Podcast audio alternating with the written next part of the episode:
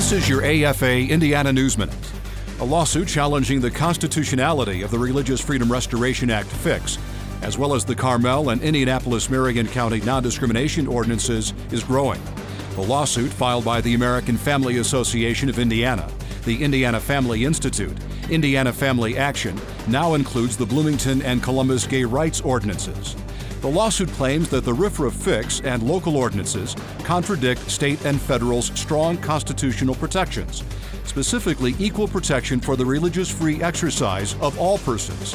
First Amendment attorney James Bopp Jr., who filed the suit, says the RFRA fix denies Hoosiers the right to use the RFRA defense in legal proceedings arising from real or perceived marketplace conflicts, specifically in this case. There's more online at afain.net.